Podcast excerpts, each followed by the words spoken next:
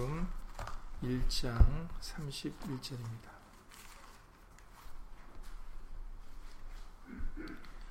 신약성경 143페이지, 신약성경 143페이지, 요한복음 1장 31절입니다.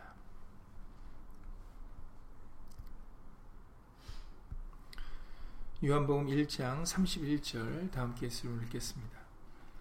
나도 그를 알지 못하였으나 내가 와서 물로 세례를 주는 것은 그를 이스라엘에게 나타내려 함이라 하니라. 아멘. 말씀이 앞서서 잠시 먼저 예수님으로 기도드리시겠습니다. 오늘 예수님의 날을 맞이하여서 다시 한번 우리들 우리에게 허락하여 주신 대로 예수님의 말씀을 깨달음 받고 그리고 그 예수님의 말씀을 믿고 의지하여 살아갈 수 있도록 예수 이름으로 도와 주시옵소서. 예수님, 우리가 무엇을 믿고 무엇을 소망하며 무엇으로 위로를 삼고 무엇으로 기쁨을 삼으며 살아갈 수가 있겠습니까? 이 세상의 것은 다 썩어질 것이고 우리에게 유익되지 못하는 것이 오매 이 소망, 이 세상의 것에 소망을 두거나 이 세상의 것에 어, 의지를 삼고 살아가지 않도록 예수 이름으로 도와주시옵소서. 오직 우리의 도움이 되시고 우리의 구원이 되시며 우리에게 진정한 기쁨과 참된 복이 되시는 분은 예수님 한 분이오니 예수님의 말씀만 믿고 의지하며 예수 이름으로 살아가게 하시옵소서.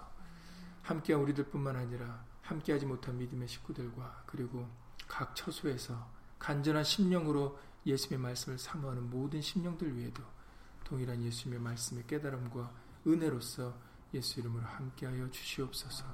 주 예수 그리스도 이름으로 감사하며 기도드렸사옵나이다. 아멘. 네, 지금 읽으신 오늘 이 말씀은 여러분들 잘 아시는 세례를 베풀었던 요한, 세례 요한이 어, 지금 하고 있는 얘기입니다. 그래서 나도 그를 알지 못하였다라고 할 때 여기서 나라고 얘기하는 것은 어, 세례 요한입니다. 그러니까는 세례 요한이 예수님을 잘 알지 못하는 그때 이제 이 말을 했던 것을 우리가 알 수가 있는. 그래서 내가 와서 물로 세례를 주는 것은 그를 여기서 그라는 것은 내가 알지 못하는 현재 내가 알지 못하는 누군가지만 그 사람이 바로 메시아 구원자다라는 거죠. 그 사람이 참빛이다라는 겁니다. 이미 우리에게 앞서서 얼마 전에도 말씀을 통해서 알려주셨던 것처럼 요한복음 1장에 어, 6절 이하 말씀해 보시면은 요한복음 1장 6절에 하나님께로서 보내심을 받은 사람이 났으니 이름은 요한이라. 예. 그런데 우리가 그 요한이라는 앞에 수식어를 하나 붙이죠. 세례 요한이라는 수식어를 세례라는 걸 붙이죠. 그 이유는 이 요한이 물로서 세례를 베풀었기 때문에 그러기 때문에 그 요한이라는 이름은 많지 않습니까? 그러다 보니까는 그 많은 요한이라는 그 동명이 이제 같은 이름을 가진 사람들이 많은데 그 중에서 그 요한이 누군가를 알려주기 알려주려고 어, 우리가 세례라는 그 요한이 세례를 물로서 세례를 주었기 때문에 그러기 때문에 그 수식어를 붙여서 세례 요한이다 그러면은 많은 요한들 중에 아 우리가 누구를 얘기하는구나라는 걸 알 수 있습니다. 그래서 우리가 예수님을 얘기할 때도 나사렛 예수다라는 것은 무슨 나사렛 예수라고 해서 뭐가 더 무슨 힘이 있고 능력이 있는 게 아니라 나사렛 예수라는 것은 많은 예수라는 이름을 가지고 있는 사람 중에 나사렛에서 자라신 예수님이다라는 것을 밝히려고 하는 것이죠. 그러니까는 나사렛이나 주나 그리스도는 예수가 누구신지를 알려주는 수식어들이에요. 바로 주라는 것은 예수님이 하나님이시다라는 거, 주 여호와시다라는 거, 그리고 예수 그리스도라는 것은 예수가 그리스도시다라는 것을 알려주는 거죠. 그래서 그리스도 예수, 예수 그리스도라고 이렇게 수식어를 앞에 붙이든 뒤에 붙이든 그렇게 해서 예수님을 예수님이 누구신지를 가르쳐 주는 겁니다. 세례 요한도 마찬가지죠. 요한이라는 이름에 수식어가 세례가 앞에 붙음으로 인해서 이 사람은 많은 요한들 중에 아, 세례를 베풀었던 요한이라고 우리가 알 수가 있는 겁니다. 요한이 예수님보다 앞서 났는데 여러분들 잘 아시는 대로 7절에 저가 증거하러 왔으니 이제 여기서 저는 바로 요한을 얘기하겠죠. 요한이 증거하러 왔는데 곧 빛에 대하여 증거하고 모든 사람으로 자기를 인하여 믿게 하렴이라라고 얘기했다는 거죠. 그래서 그는 이 빛이 아니요 이 빛에 대하여 증거하러 온 자라라고 말씀하셨습니다. 예.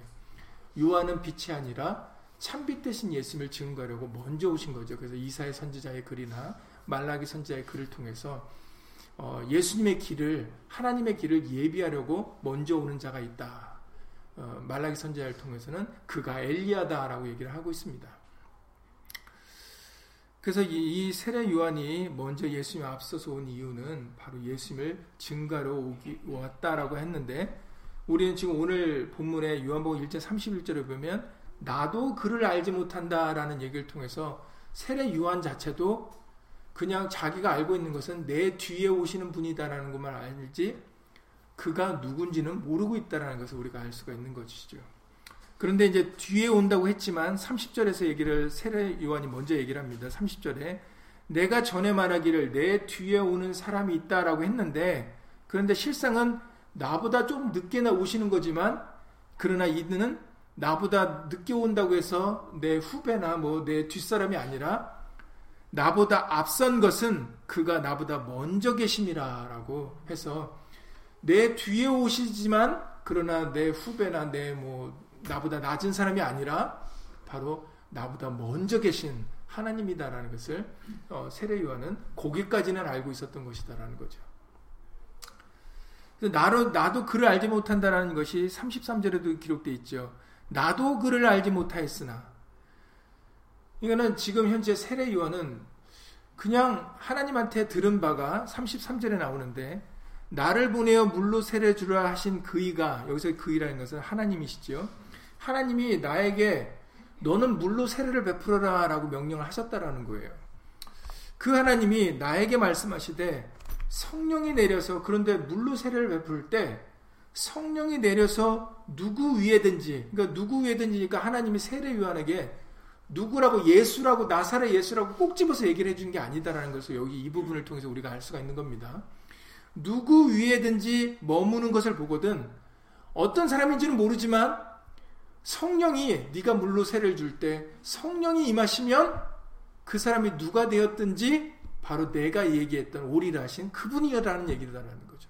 그러니까 세례 요한이 갖고 있는 인포메이션은 정보는 누군지는 몰라요. 내 뒤에 오시는 것만 아는데 나는 앞에서 광야에 외치는 자의 소리로서 그분의 길을 예비하는 자라는 것만 알고 있는 것이고 그리고 물로 세를 베풀 때 성령이 임하시는 그분이 바로 하나님이 말씀하셨던 그 메시아 구원자다라는 것만 세례 요한은 알고 있었던 거죠. 그러니까 하나님이 누구라고 안 알려주셨다라는 것을 우리가 33절에서 알 수가 있는 겁니다. 성령이 내려서 누구 위에든지 머무는 것을 보거든 하니까는 하나님이 누군지 안 알려주신 거예요.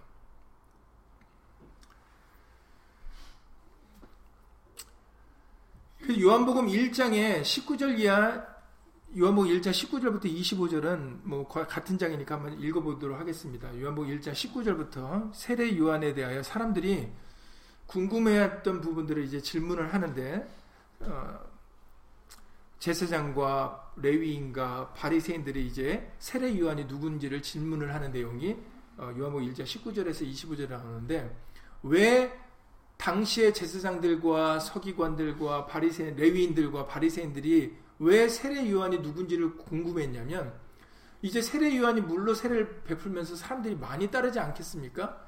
오늘날도 유대인들도 여러분들 생각하시면 마찬가지예요. 오늘날 유대인들도 누굴 기다려요? 오늘날에 메시아도 기다리잖아요. 그래서 지금 여러분들 유대 이스라엘을 다녀오신 분이나 뭐 꼭 가지 않아도 매체들을 보면 아직까지도 정말 유대인들은 랍비 사진들을 걸어놓고 어, 거기서 뭐 연예인들 오늘날 우리들은 막 연예인들 유명한 사람들 막 포스트 만들고 막 그려놓고 막 사진들 뭐 보관하고 그러지 않습니까?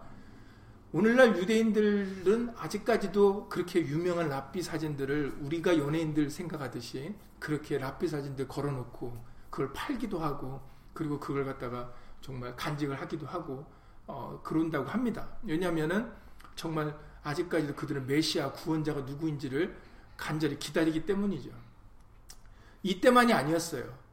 이미 구약에 하나님께서는 많은 선지자들을 통해서 엘리야가 올 것과 그리고 메시아 구원자가 올 것을 얘기했기 때문에 오늘날의 유대인들뿐만 아니라 지금 예수님 이 당시에 이 말씀이 기록된 당시에도 누군가 인기를 얻고 누군가 주목을 받으면 다 궁금해하는 유대인들이 궁금한 게 아, 저 사람이 엘리야가 아닌가? 저 사람이 메시아 구원자가 아닌가? 이런 생각들을 가지고 있는 겁니다. 오늘날과 마찬가지로. 그러니까는 세례 요한이 이제 세례를 물로 세례를 베풀고 사람들이 많이 모이니까 그러니까는 좀 성경을 아는 제사장과 레위인들과 그리고 이제 바리새인들은 저렇게 사람들이 많이 모이고 저렇게 갑자기 인기가 있는데 그럼 혹시 저 사람이 구약에 예언했던 그런 선지자가 아닐까 어떤 엘리야가 아닐까 구원자 메시아가 아닐까라는 그런 궁금증을 갖고 있는 거죠. 그러니까는 자연적으로 이제 이런 질문들을 하는 겁니다. 19절부터 읽어보시겠습니다. 유대인들이 예루살렘에서 제사장들과 레인들을 요한에게 보내어 네가 누구냐 물을 때 요한의 증거가 이러하니라 요한이 드러내어 말하고 숨기지 아니하니 드러내어 하는 말이 나는 그리스도가 아니라 아, 제일 먼저 이제 그들의 궁금증이 풀리는 대목이죠. 구원 그리스도란 구원자 메시아입니다. 유대인들이 이제 궁금했던 이제 첫 번째 질문. 제가 혹시 저 사람이 혹시 그리스도가 아닌가 했더니 요한이 세례 요한이 말하기를 나는 그리스도가 아니라니까 일단은 이제 X표가 간 거죠. 계속해서 읽어보시겠습니다. 또 묻되 그러면 무엇? 네가 엘리야냐? 가로되 나는 아니라. 예, 또 각각 X표가 생기죠. 말라기 선지자의 엘리야가 오겠다 했는데 그럼 네가 엘리야냐? 그리스도가 아니면 네가 엘리야냐 했더니 세례 요한이 말하기를 나는 엘리야가 아니라. 근데 여러분들 얼마 전에도 말씀드렸지만 예수님은 세례 요한에 대해서 뭐라고 말씀하셨습니까?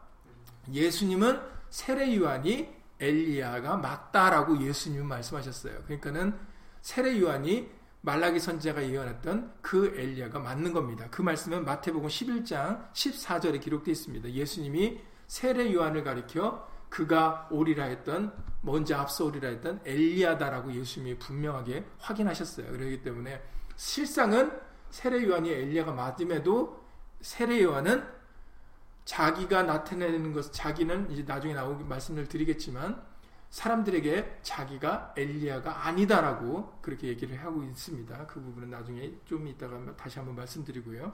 이제 엘리야가 아니라니까 또 묻되 계속해서 읽겠습니다. 또 묻되 네가 그 선지자냐 대답하되 아니라 또 말하되 누구냐 우리를 보낸 이들에게 대답하게 하라. 너는 네게 대하여 무엇이라느냐? 그러니까 도대체 이거 다 아니라고 하니까 다 X표니까 아유 그럼 도대체 네 정체가 뭐냐?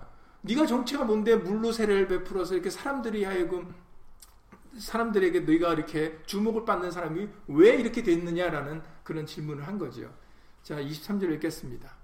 가로되 나는 선지자 이사야 말과 같이 주의 길을 곱게 하라고 광야에서 외치는 자의 소리로라 하니라. 예, 나는 그냥 소리일 뿐이다. 예수님을 내 뒤에 오시는 그 진정한 메시아, 참빛 대신 예수님을 예비하라고 이사의 선지자를 통하여 예, 어, 예언하셨던 바로 광야에서 외치는 자의 소리일 뿐이다 라고 얘기를 합니다. 24절부터 읽겠습니다. 저희는 바리새인들에게서 보낸 자라 또 물어 가로되 네가 만일 그리스도도 아니요 엘리야도 아니요 그 선지자도 아닐진데 어찌하여 세례를 주냐? 예, 이 부분이 이제 중요합니다. 여러분들이 색깔 있는 펜으로 표시할 부분이 어찌하여 세례를 주느냐는 부분에 혹시라도 표시가 안 됐으면 표시하시기 바랍니다. 그 부분이 중요합니다. 예, 여러분들에게 질문하겠습니다. 세례 요한이 왜 세례를 베풀었습니까? 왜 세례를 줬습니까? 왜 물로 세례를 줍니까? 지금 이들이 궁금했던 거죠. 아니, 네가 그리스도도 아니구나 하고 엘리야도 아니다라고 하고 그럼 예언 이미 예언했던 선지자도 아니라 그러면 그러면 왜 세례를 주느냐? 왜 물로 세례를 주느냐라고 궁금해서 이제 질문하죠. 정말 왜 세례 왜 요한이 세례를 주어서 이름이 세례 요한이 됐습니까? 도대체 왜 물로 세례를 준 겁니까? 그 해답이 오늘 읽으신 31절 말씀입니다. 나는 그가 누군지를 알지 못하지만 내가 와서 내가 그보다 먼저 와서 물로 세례를 주는 것은 그를 누군지는 모르지만 그를 참빛 대신 그를 이스라엘에게 나타내려 함이라라는 거죠. 아, 여러분들이 궁금증이 풀리셨습니다. 아, 왜 요한이 와가지고 물로서 세례를 베푸는가 했더니 실상은 그걸 통해서 예수님을 증거하려고 그리고 그 예수님은 내가 물로 세례를 주는 것과 같지 않고 무엇으로 세례를 베푸신다고요?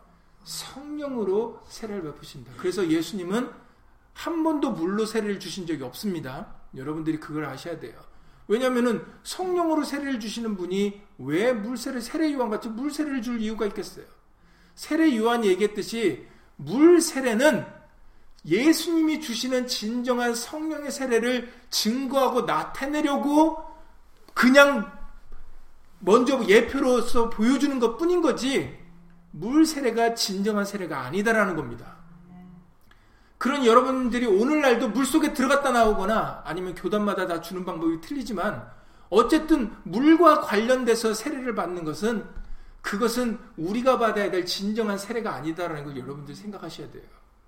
우리가 받아야 될 진정한 세례는 물 속에 들어갔다 나오는 게 아니라 예수님이 받으셨던 그 십자가의 세례, 성령의 세례가 우리가 진정으로 받아야 될 세례입니다. 교회에서 세례 받고 세례 증서 받았다고 내가 세례 교인이 되는 게 아니에요. 세례라는 것은 예수님께서 말씀 요한복음에 이제 3장에서 말씀하셨던 니고데모에게 하신 말씀 같이 물과 성령을 말씀으로 거듭나는 것이 그것이 진정하게 세례를 받는 것입니다. 예수님과 함께 죽고 사는 것이 예수님께서 말씀하시는 세례예요. 그냥 물로 뿌림을 받고 물로 부음을 받고 물 속에 들어갔다 나오는 그런 세례들이 진정하게 우리가 받아야 될 세례가 아니다라는 겁니다. 그래서 예수님은 한 번도 물로 세례를 주신 적이 없으세요. 그 이유가 당연하죠. 왜냐하면 세례 요한이 물로 세례를 준 것은 성령으로 세례를 주시는 분을 증거하려고 한 것인 것이지. 그런데 예수님이 본인이 참빛이시고 본인이 메시아고 구원자신데 뭐하러 물 세례를 베풀 이유가 없지 않겠습니까? 그러니 여러분들이 이것을 반드시 기억을 하셔야 되는 겁니다. 세례 요한이 왜 물 세례를 줬다고요? 그 이유는 딱 하나예요. 내 뒤에 오시는 예수님을 나타내려고 성령 세례를 주시는 예수님을 증거하려고 예표를 한 것입니다.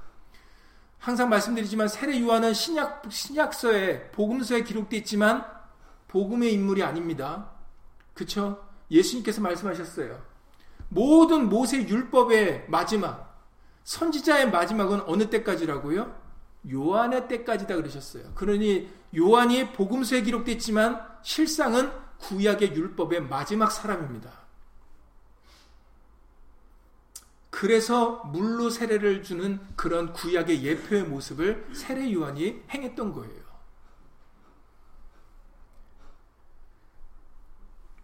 그러니 우리가 분명하게 알아야 될 것은 세례 요한은 본인이 말한 대로 메시아 그리스도가 아니고 참빛이 아닙니다. 그 빛을 증거하러 온 사람이죠. 앞서 예비하러 온 사람입니다. 그러니 그가 베푼 물 세례도 마찬가지로 그것은 진정한 세례가 아니라 예수님이 베풀어 주시는 그 십자가와 그 성령의 세례가 말씀으로 거듭나는 그 세례가 진정으로 우리가 받아야 될 복음의 세례임을 그리스도의 세례임을 우리가 명시 알 깨닫고 명심해야 될 것입니다. 정말로 세례 요한은 몰랐고 아까 말씀 조금 전에 말씀드렸던 대로 누구 위에든지 단지 하나님에게서 들은 말은 누구에게든지 네가 물 세례를 줄 때 성령이 임하는 사람이 내가 말한 그이다라는 것만 세례 요한을 알고 있었다는 거죠.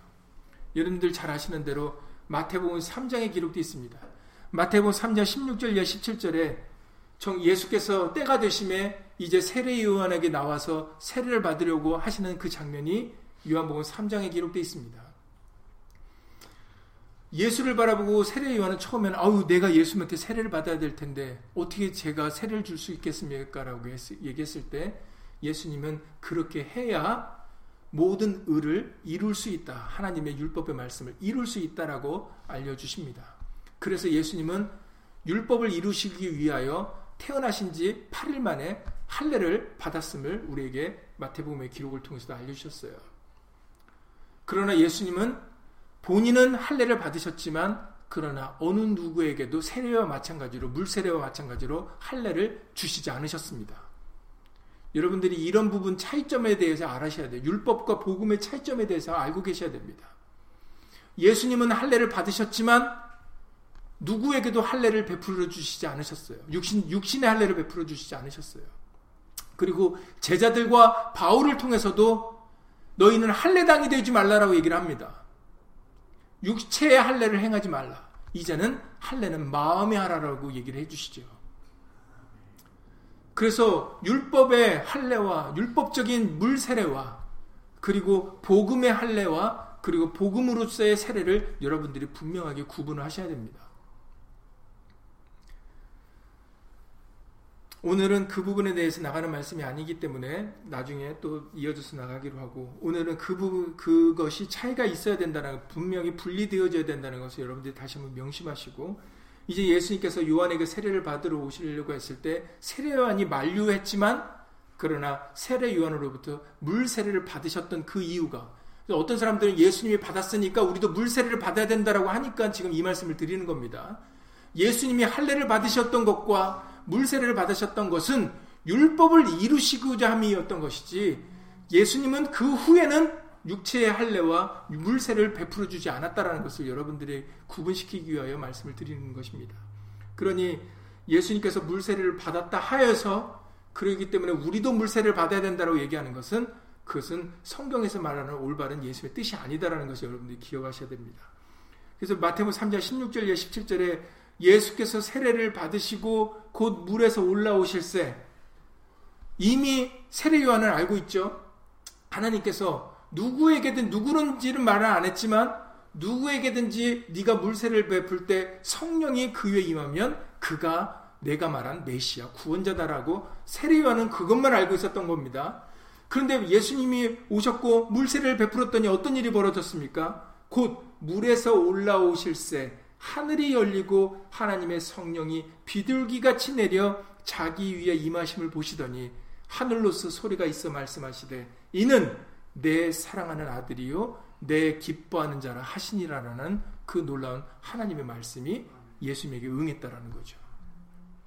그때 세례 요한은 아 이분이 바로 하나님 말씀하셨던 그분이구나라는 것을 알게 됐던 겁니다.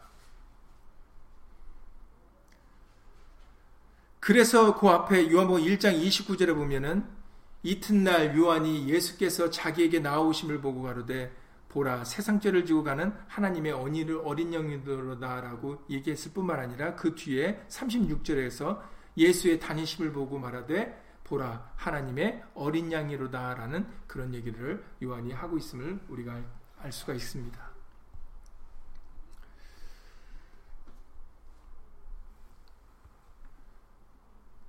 세례 요한이 이제 후에 옥에 갇히는 일이 이제 생기게 되는데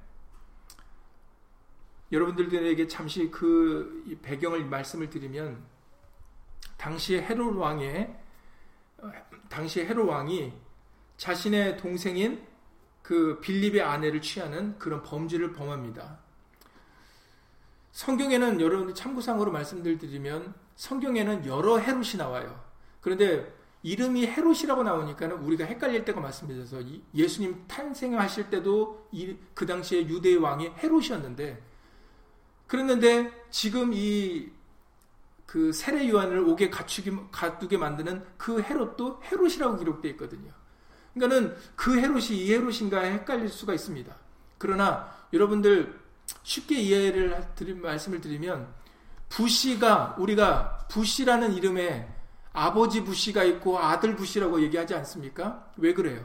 그 부시라는 이름이 가지 부시라는 이름을 통해서 바로 같은 이름을 가지고 아버지와 아들이 존재하기 때문이죠. 마찬가지 헤롯도 마찬가지예요. 헤롯 가의 이름이 헤롯이에요. 그래서 어, 헤롯 빌립, 헤롯 안티바스 이렇게 해서 헤롯이라는 이름을 쓰고 그 뒤에 또 다른 이름으로 이제 구분을 합니다. 그러니까 헤롯 집안인 거예요. 부시 집안인 것처럼. 그러니까는 그 예수님 탄생하셨을 때 유대 왕도 헤롯이었고 그리고 세례 요한을 가둔, 가둔 그 당시에 분봉왕이었던 그 유대 왕도 헤롯이지만 그러나 다른 헤롯인 겁니다. 그러니까 여러분들이 참고상으로 이것도 구분할 수 있어야 될 것 같습니다. 어찌되었든 그 세례 요한의 옥을 그 세례 요한에게 옥을 그 가둔 그 헤롯 왕은 헤롯 안티바스라는 사람이라고 하는데 그런데 그가 어, 동생의 빌립의 헤롯 빌립의 동생의 아내를 취한 것으로 인해서 헤롯 아니 세례 요한이 그를 책망합니다. 그 책망하는 장면이 마가복음에 기록되어 있습니다. 마가복음 6장 18절 말씀인데 동생의 아내를 취하는 것이 옳지 않다라고 하니까 그러니까는 그 헤롯 왕과 그리고 그의 아내 이제 동생의 아내였던 사람이 이제 그 지금 그 형의 아내가 되었는데 그 아내가 이제 불만을 품죠. 왜냐면은 수치가 들어온 겁니다. 사실은 귀족이고 왕 집안 헤롯가 하면은 정말 왕가인데 우리가 오늘날 부시라고 말하는 부시 집안과 같이 존경받고 높은 귀족 집안인데 그런데 거기서 벌어지는 일에 대해서 일반인들이 왈가발부할 수 없는 그런 부분들이 있지 않습니까? 그런데 이 세례 요한은 누구도 뭐 지금 막 궁성성해도 대놓고 얘기하지, 얘기하지 못하고 있는 상황인데 근데 세례 요한은 담대하게 그 헤롯 왕에게 당신이 당신 동생의 아내를 취한 것은 그것은 잘못된 일이다라고 아주 직, 직설적으로 얘기를 합니다. 그것으로 인해서 이제 앙심을 품게 되고 결국은 그 일로 인해서 이제 세례 요한이 옥에 갇히는 일이 벌어지게 됩니다. 그렇기 때문에 요한이 옥에 갇혀 있는데 마태복음 11장 2절 이하 5절의 말씀을 드리면 마태복음 11장 2절 이하 5절에 요한이 옥에서 그래서 여기서 요한이 옥에 있는 부분에 대해서 잠깐 배경에 설명을 드렸던 것인데 요한이 옥에서 그리스도의 하신 일을 듣고 이제 자기는 옥에 갇혀 있고 밖에서는 예수님이 이제 계속 복음을 전하시고 여러 일들을 행하시는 얘기를 이제 옥에 옥 안에서 이제 듣게 됩니다. 그랬을 때 자신들의 제자들을 그 예수님에게 보내서 이렇게 묻습니다.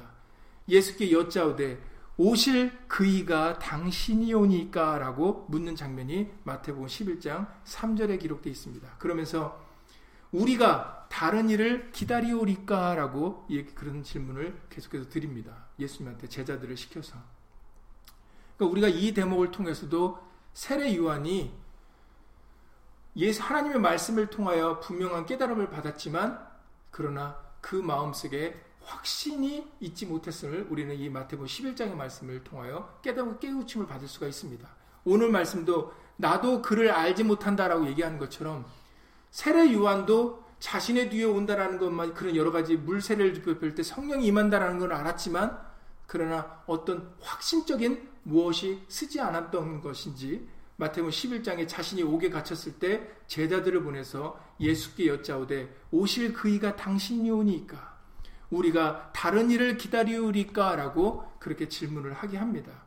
그랬을 때 예수님이 사절에서 예수께서 대답하여 가라사대 너희가 가서 듣고 보는 것을 요한에게 고하되 소경이 보며 안전뱅이가 걸으며 문둥이가 깨끗함을 받으며 귀머거리가 들으며 죽은 자가 살아나며 가난한 자에게 복음이 전파된다 하라. 다시 한번 요한에게 가서 이런 일들이 나를 통해서 역사되어지고 있다라는 것을 다시 한번 알려줘라라고 얘기를 합니다. 그러니까 다시 말해서 내가 그 의가 맞다라는 것을 예수님이 세례 요한에게 확인시켜 주시죠.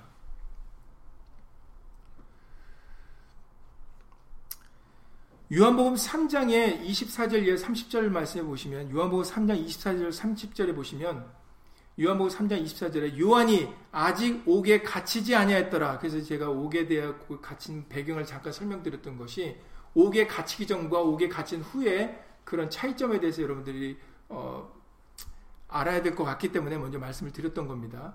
요한복음 3장 24절에 보면 요한이 아직 옥에 갇히지 아니하였더라. 그러니까는 마태복음 11장보다 먼저 있었던 일인 거죠. 요한이 아직 옥에 갇히지 아니하였더라. 이에 요한의 제자 중에서 한 유대인으로 더불어 결례에 대하여 변론이 되었더니 저희가 요한에게 와서 가로되 라비어 선생님과 함께 요단강 저편에 있던 자, 곧 선생님이 증거하시던 자가 세례를 주매 사람이 다 그에게로 가더이다라고 그렇게 제자들이 얘기를 합니다. 여러분들 생각해 보시기 바랍니다. 사람들이 예수님이 오시기 전에 예수님이 이제 공생애를 시작하시기 전에 세례 요한이 세례를 베풀므로 인해서 이제 사람들에게 주목을 받게 된 거 아니겠습니까? 그래서 이제 유대인들이 사람들을 보내서 제사장과 레위 사람과 바리새인들을 통해서 네가 누구냐? 도대체 네가 이렇게 지금 인기를 얻고 있는데 네가 이렇게 물세를 주는데 네가 누군지 얘기하라라고 그런 주목을 받고 있지 않습니까? 그러니까 세례 요한을 통해 세례 요한이 주목을 받고 있고 그러니까 당연히 자연스럽게 이제 세례 요한을 따르는 제자들도 생기게 된 것이죠. 그런데 이제 예수님이 등장하고 난 다음에 어떤 일이 벌어지냐면 사람들이 세례 요한을 주목해 보다가 이제 예수님을 주목해 보게 되는 것이죠. 왜냐하면 예수님, 예수님께서 말씀하셨던 것처럼 안전뱅이가 고침을 받고 문둥이가 깨끗함을 받으며 소경이 보는 일들이 벌어지니까 그러니까는 사람들이 우와 이 세례 요한을 쳐다보고 있던 세례 요한이 그리스도인가 엘리안가 했던 것이 이제 예수님에게로 향하게 된 겁니다.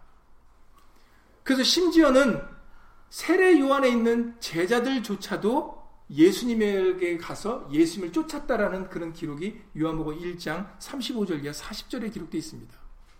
그러니까 이제 사람들이 세례 요한을 바라보던 사람들이 이제 예수님에게로 예수님을 바라보고 예수님에게로 가게 된 일인 것이죠.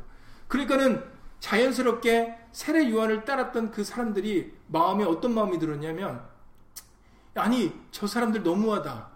아니 우리를 따를 때는 세례 요한을 따를 때는 언제고 이제는 저 예수님을 따르는가라고 이제 마음에 불만이 생기게 된 거죠.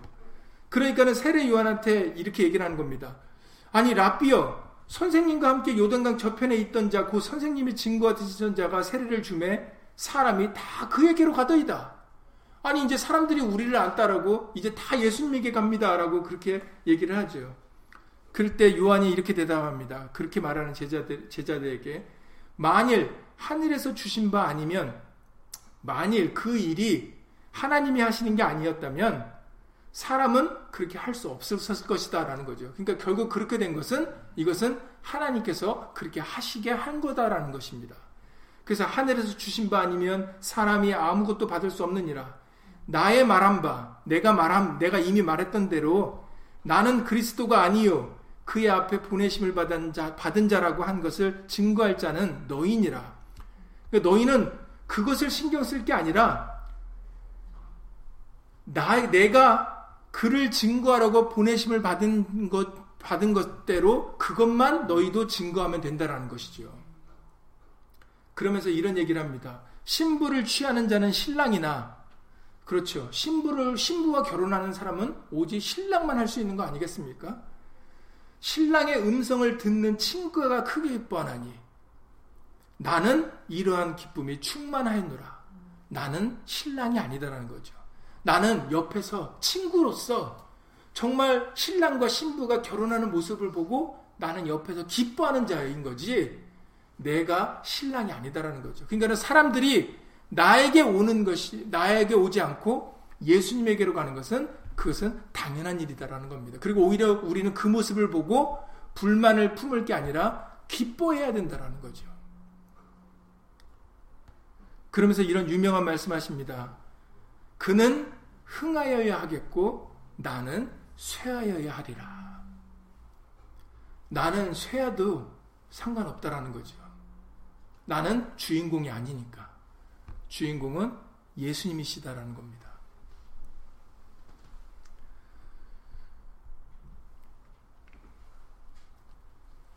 여러분들이 이 유언의 말을 가슴 깊숙이 새기셔야 됩니다.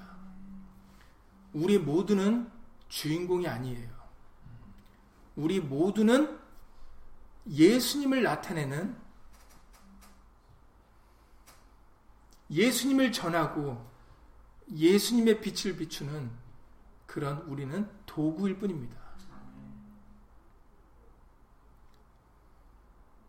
그러니 절대로 우리가 자랑되어지거나 우리가 주목받아서도 안 되고 사람들이 우리를 안, 알아준다고 속상해야 할 이유도 없는 겁니다. 지금 세례 요한의 제자들은 속상해서 말하는 거거든요. 아니 우리를 나를 우리를 따르던 사람들이 랍비 선생님을 따르던 사람들이 다 저기 저 사람한테 갑니다. 얼마나 속상합니까? 배신자 같으죠. 나 우리 나를 따를 때는 언제 우리를 따를 때는 언제고 금방 또 저 사람을 따르나. 그러나 세례 요한은 자신의 위치를 알았던 겁니다. 신부는 신랑이 취하는 것이고 나는 그 옆에서 기뻐하는 그 모습을 보고 기뻐하는 자일 뿐이다라는 거죠. 그러니 여러분들이 예수님의 복음을 전할 때 예수 이름의 영광을 나타낼 때 여러분들이 주목받지 못하고 여러분들이에게 뭐가 돌아오는 게 없고 나타나지 않아도 전혀 상관이 없는 겁니다. 그게 목적이 아니니까. 그게 우리의 기쁨이 아니니까. 우리의 기쁨은 예수님의 말씀이 누룩 섞지 않고 전해지고 그 사람들이 예수님을 바라보고 예수 이름을 부르면 그것으로 족한 겁니다. 그 사람들에게서 뭘 바라고 뭘 얻고 알아주고 이런 게 중요한 게 아니거든요. 그런데 오늘날 예수님을 전하는 데 있어서 예수님께 예수 이름의 영광을 돌리는 데 있어서 무슨 학력이 필요하고 무슨 양력이 왜 필요합니까? 인도자들한테. 내가 과거에 수십 년 동안 뭐 했는지를 알려주는 이유가 왜 필요합니까? 무슨 학교를 나와서 아니 무슨 열 무슨 일을 했고 이런 것들이 이런 알려주는 일들이 왜 필요합니까? 우리가 주인공이 아닌데, 우리가 주목받을 대상이 아닌데. 여러분, 왜 우리에게 골로새서 3장 17절에 말에나 일에나 다 주 예수의 이름으로 하라고 알려주신 줄 아십니까? 생각해 보시기 바랍니다. 왜 남들은 하지도 않는 것을 왜 우리는 예수 이름으로 예수 이름으로 합니까? 여러분들 다시 질문을 바꿔서 드립니다. 세례 요한이 왜 물세를 베풀었다고요? 왜 세례 요한이 왜 물세를 했습니까? 누구 나타내려고? 내가 물세례 주니까 나한테 세례 받아라 라고 해서 세례를 주던 겁니까? 그게 아니라 내 뒤에 오시는 예수님 증거하려고 예수님만 나타내려고 그 물세례는 도구였던 것 뿐입니다. 예수님을 전하는 성령의 세례를 베푸는 예수님을 전하는 우리에게 왜 예수 이름으로 예수 이름으로 우리가 해야 된다고요? 바로 우리는 세례 요한은 물로서 예수님을 나타내고 증거했고 우리는 예수 이름으로 예수님을 나타내고 증거하기 위함입니다. 다른 이유가 없는 거예요. 우리가 무슨 특별하게 다른 사람들보다 나아서가 아니에요. 뭐가 또 하나 새로 교단과 교파와 이론을 새로 만든 게 아닙니다. 오직 예수님만 증거하고 오직 예수님만 나타내라고 오직 예수 이름에만 영광을 돌리라고 우리에게 말해나 이래나 주 예수 이름으로 하라는 골로새 3장 17절 말씀을 우리에게 알려주시는 겁니다. 다른 이유가 없습니다. 세상에서 사람이 주목받고 사람이 나타내려고 알려주신 게 아니에요.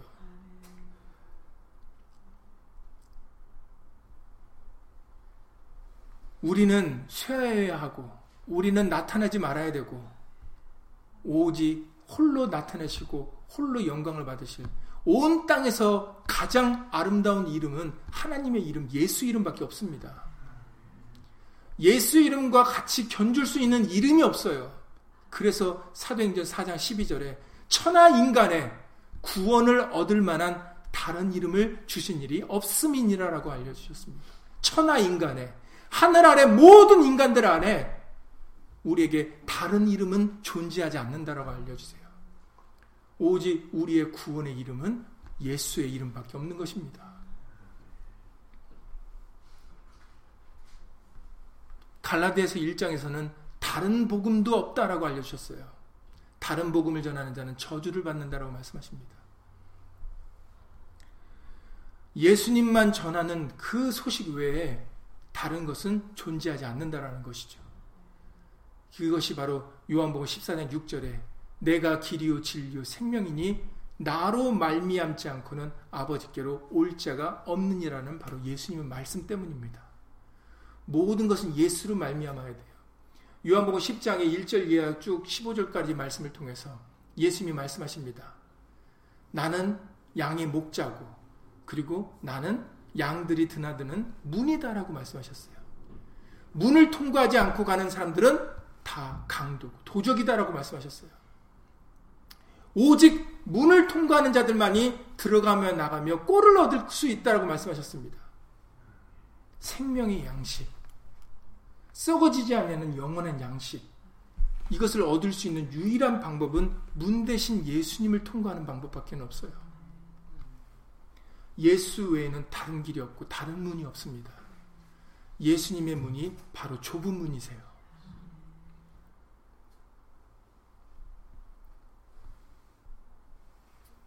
그래서 세례 요한은 자기가 주목받는 것을 경계해서 아까 말씀드렸던 것처럼 그래서 본인이 예수님이 본인을 가리켜 그 말라기 선지자가 말한 엘리야가 세례 요한 맞다 했는데 세례 요한은 그거조차도 부인한 겁니다.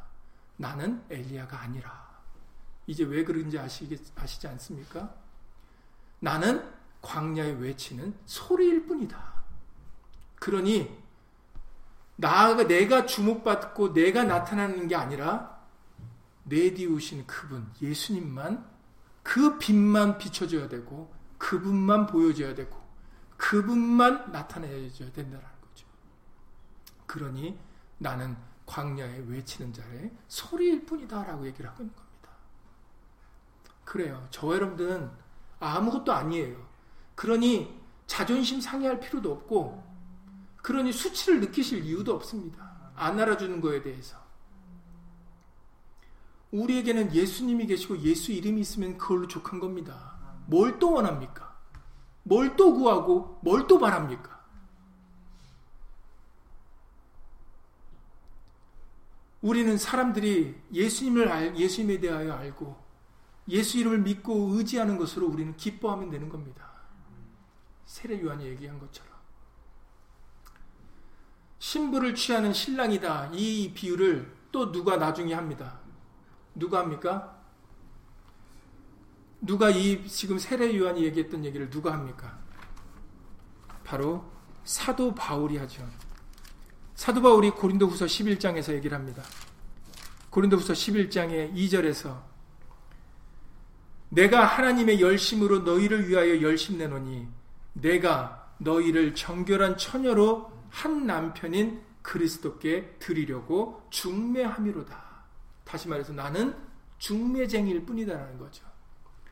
내가 주목받고 나를 바라보지 말라고 나를 의지하지 말라라는 겁니다. 왜 너찌야 나를 바라보고 나를 주목하느냐? 이 얘기는 베드로가 한 얘기죠.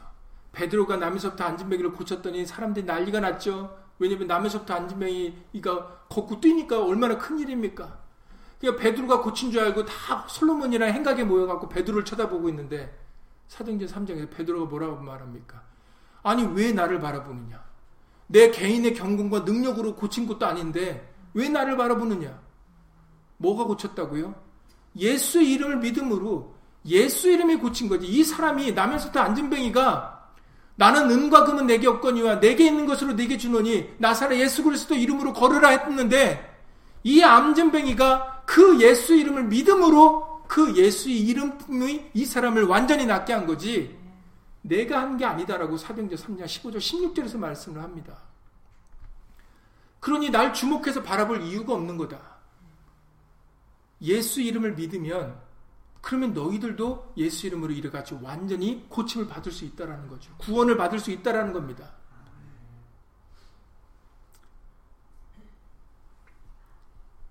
사도 바울도 나는 중매쟁일 뿐이다.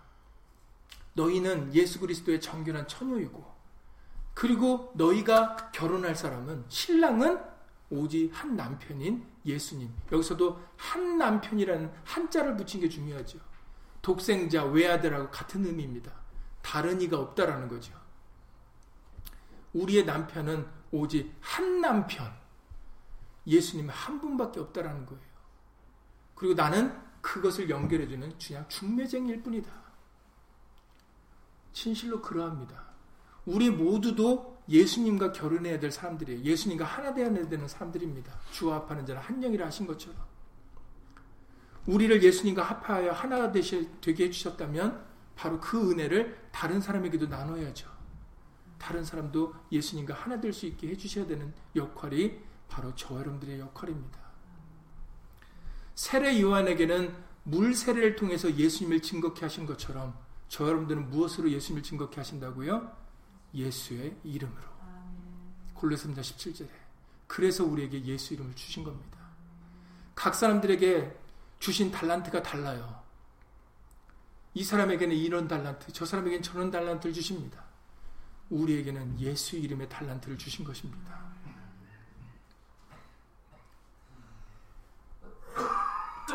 그래서 이제 시간이 다 됐기 때문에 마무리를 짓도록 하겠습니다. 요한복음 3장에 계속해서 그는 흥하여하겠고 나는 쇠하여를 하면서 요한복음 3장 31절에 34절에서 계속해서 이런 얘기를 합니다. 세례 요한이 위로부터 오시는 이는 만물 위에 계시고 땅에서 난 이는 땅에 속하여 땅에 속한 것을 말하느니라. 하늘로서 오시는 이는 만물 위에 계시나니 왜냐하면 지금 이런 얘기들을 하는 이유를 여러분들 지금 잊지 마셔야 됩니다. 앞서서 이제 제자들이 사람들이 예수님에게로 가고 자기들에게 따르던 사람들이 예수님에게로 가니까 이제 속상해서 이제 이런 이제 제자들이 얘기를 한 거 아닙니까? 아니 지금 사람들이 다 예수님에게로 갑니다. 했을 때 세례 요한은 자기를 증거하신 것이 아니라 지금 계속해서 그는 흥하여야 되겠고 나는 쇠하여야 되리라면서 예수님을 지금 증거하고 있는 거 아니겠습니까? 계속해서 이렇게 얘기합니다. 그가 그 보고 들은 것을 증거하되 그의 증거를 받는 이가 없도다. 그의 증거를 받는 이는 하나님을 참되시다 하여 인쳤느니라. 하나님의 보내신 이는 하면서 여기서 하나님이 보내신 사람이지 정말 그가 나사렛 예수가 하나님이 말씀하셨던 그인지 아닌지 아는 방법에 대해서 얘기를 하는 겁니다. 요한복음 3장 34절에 하나님의 보내신 이는 하나님의 말씀을 하나니 이는 하나님이 성령을 한량 없이 주심이니라. 예. 하나님이 보내신 자는 무엇으로 안다고요?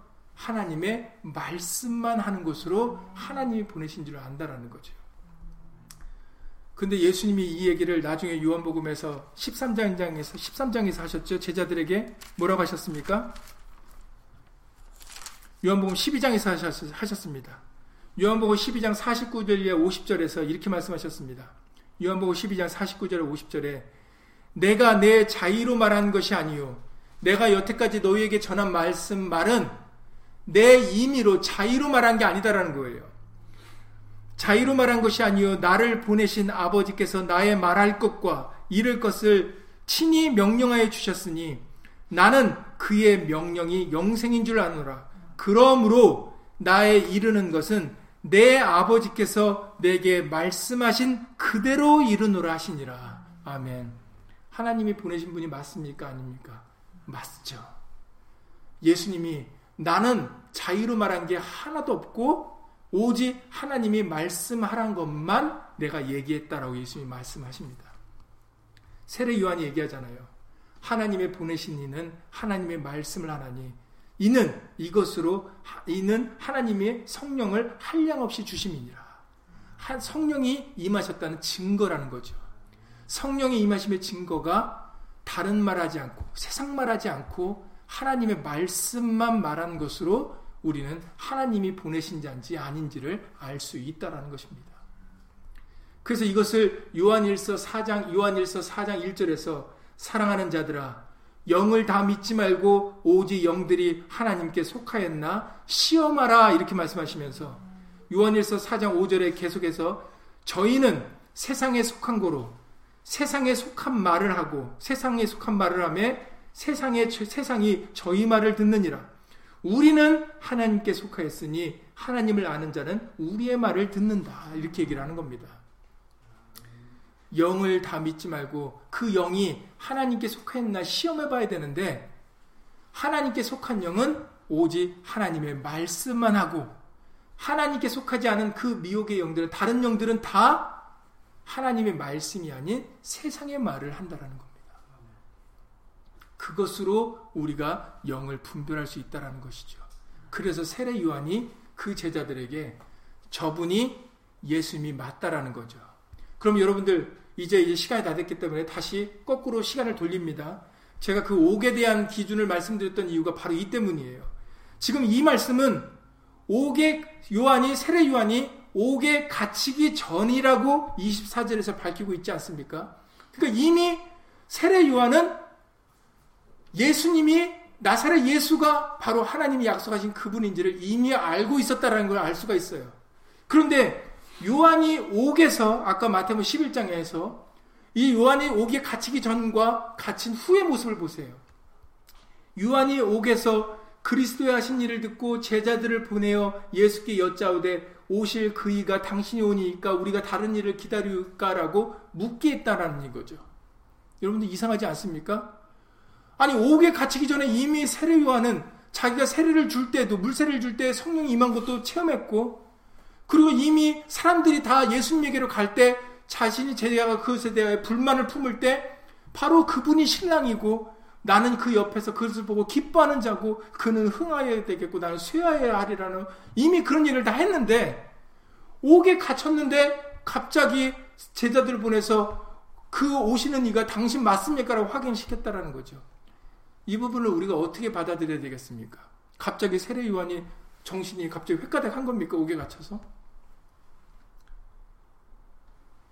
우리는 이것으로 세례 요한이 이제 세례 요한은 그 옥에서 갇혀서 이제 여러분들 잘 아시는 그 헤롯 그 헤롯이 결혼했던 그 여자의 딸이 헤롯 앞에서 아주 너무 멋들어지게 춤을 추죠. 헤롯이 그 춤에 반해서 야 내가 네 뭐든지 뭐든지 다 얘기해. 그럼 내가 다 들어줄게 했을 때 그 여자가 엄마한테 달려가서 아, 헤로랑이 나에게 무엇이든지 다 하라고 했습니다. 그랬더니 그 뭐라고 시킵니까? 그러면 요한의 목을 달라. 요한을 죽이게 해라. 그 얘기를 하라고 얘기 시킵니다. 쪼르르 달려와서 헤로에게 요한을 죽이십시오. 그것이 내가 원하는 바입니다. 얘기했죠. 그러니 그 헤롯은 세례 요한이 세례 요한이 죄가 없는 걸 알았지만 그러나 자기가 한 말이 있었기 때문에 결국은 세례 요한의 목을 쳐서 죽입니다. 그러니까 세례 요한은 이 옥에 갇힌 것이 마지막 생애를 사는 거예요. 제자들을 보내서 예수님에게 확인시켰던 이유는 누구 때문이겠습니까? 바로 이제 자기를 죽고 제자들이 나보니까 그 제자들이 바로 그 예수님에 대해 확실히 믿고 그 예수님의 말씀을 따르게 하기 위함이었던 겁니다.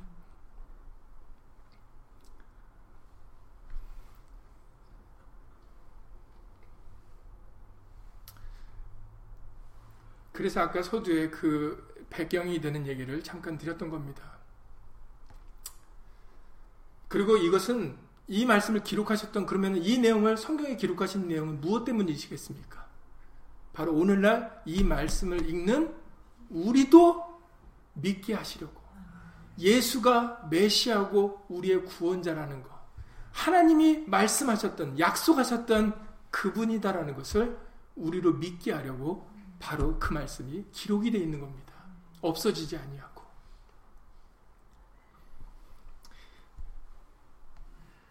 정말 예수님밖에 없어요. 예수님만이 메시아고 우리의 구원자십니다.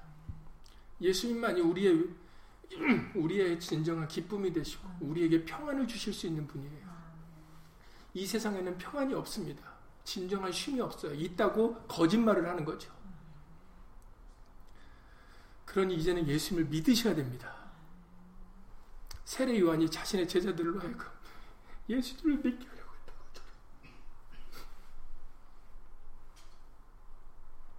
우리들도 예수님을 믿어서 이제는 말에나 이래나 다 주 예수 이름으로 살아가셔야 돼요. 그래서 우리도 이 세상이 어두운 세상, 지금은 흑암이에요. 진리를, 흑암은 진리를 깨닫지 못하는 시대가 흑암입니다. 알지 못하는 거예요.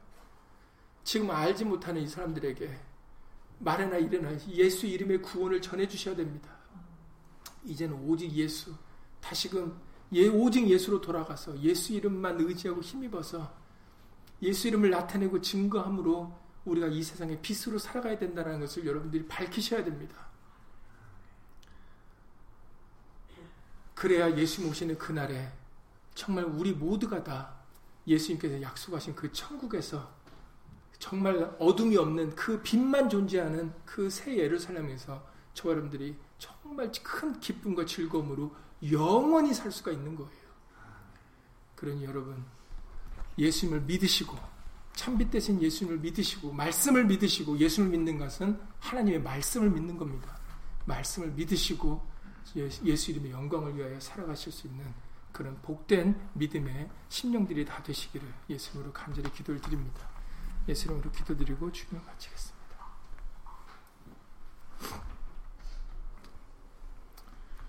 고맙고 감사하신 예수님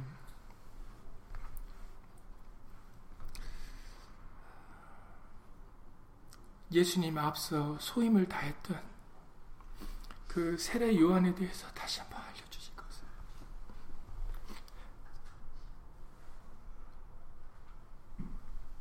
주 예수 그리스도 이름으로 감사를 돌리옵나이다. 그는 자신에게 주어진 맡긴 바 소임을 다 하고 이 어두운 세상에 참빛 대신 예수님을 온전히 증거하여 나타냈습니다. 이제 우리도 그 믿음을 본받아서 우리도 그 맡은 바 소임을 다할 수 있도록 예수 이름으로 도와주시 옵소서. 우리는 보잘 것 없고 아무것도 나타내고 자랑할 것이 없는 사람들입니다. 세례 요한은 물 세례를 통하여 예수님을 나타낸 것처럼 우리들에게는 예수 이름을 주셨사오니 우리에게 허락해 주신 그 귀한 온 땅에서 가장 아름다운 예수 이름을 가지고 예수님을 나타낼 수 있도록 도와주시옵소서. 진실로 예수 이름은 우리의 구원의 이름이며 우리의 생명의 이름이며 죄사함의 이름이며 모든 귀신을 물리칠 수 있는 능력의 권세 있는 이름이십니다. 우리에게는 그 놀라운 큰 이름을 통하여 예수님을 나타내고 증거케 하셨사오니 예수님 정말로 그 크신 은혜와 사랑을 주 예수 그리스도 이름으로 감사를 돌렸나이다. 우리의 생명이 다하는 그날까지 이 흑암의 때 어그러지고 거스리는 세대 가운데서 빛들로 나타낼 수 있도록 예수 이름으로 도와주시옵소서. 작은 빛이든 큰 빛이든 우리에게 주어진 달란트를 따라서 예수 이름의 복음의 빛을 밝힐 수 있도록 도와주셔서 어둠 가운데 흑암에 있는 자들에게 아직까지 진리가 존재한다라는 이 사실, 우리에겐 참빛이 있고 그 참빛을 믿고 그 빛 가운데로 나와야 된다라는 이 놀라운 진리의 복음의 말씀을 우리 한심령 한심령을 통하여 예수 이름으로 청케하셔서 진실로 오직 예수님만 홀로 높임을 받으시며 오직 예수님만 홀로 영광과 존귀를 받으시기에 합당하실 수 있도록 예수 이름으로 도와주시옵소서. 예수 이름의 빛을 밝히는 심령들 위해 예수님께서 함께하여 주셔서 영으로나 육으로나 부족함 없이 채워주시고 예수 이름으로 힘과 능력을 공급하여 주셔서 이 진리의 빛이 더욱더 이 흑암의 때에 더 밝게 빛날 수 있도록 예수 이름으로 도와주시옵소서. 주 예수 그리스도 이름으로 감사하며 기도드렸사옵나이다. 아멘. 하늘에 계신 우리 아버지 이름이 거룩히 여김을 받으시오며 나라 임하옵시며 뜻이 하늘에서 이룬 것 같이 땅에서도 이루어지이다. 오늘날 우리에게 일용할 양식을 주옵시고 우리가 우리에게 죄 지은 자를 사여 준 것 같이 우리 죄를 사 우리를 시험에 들게 하지 마옵시고 남의 벽에서 구하옵소서 나라와 권세와 아버지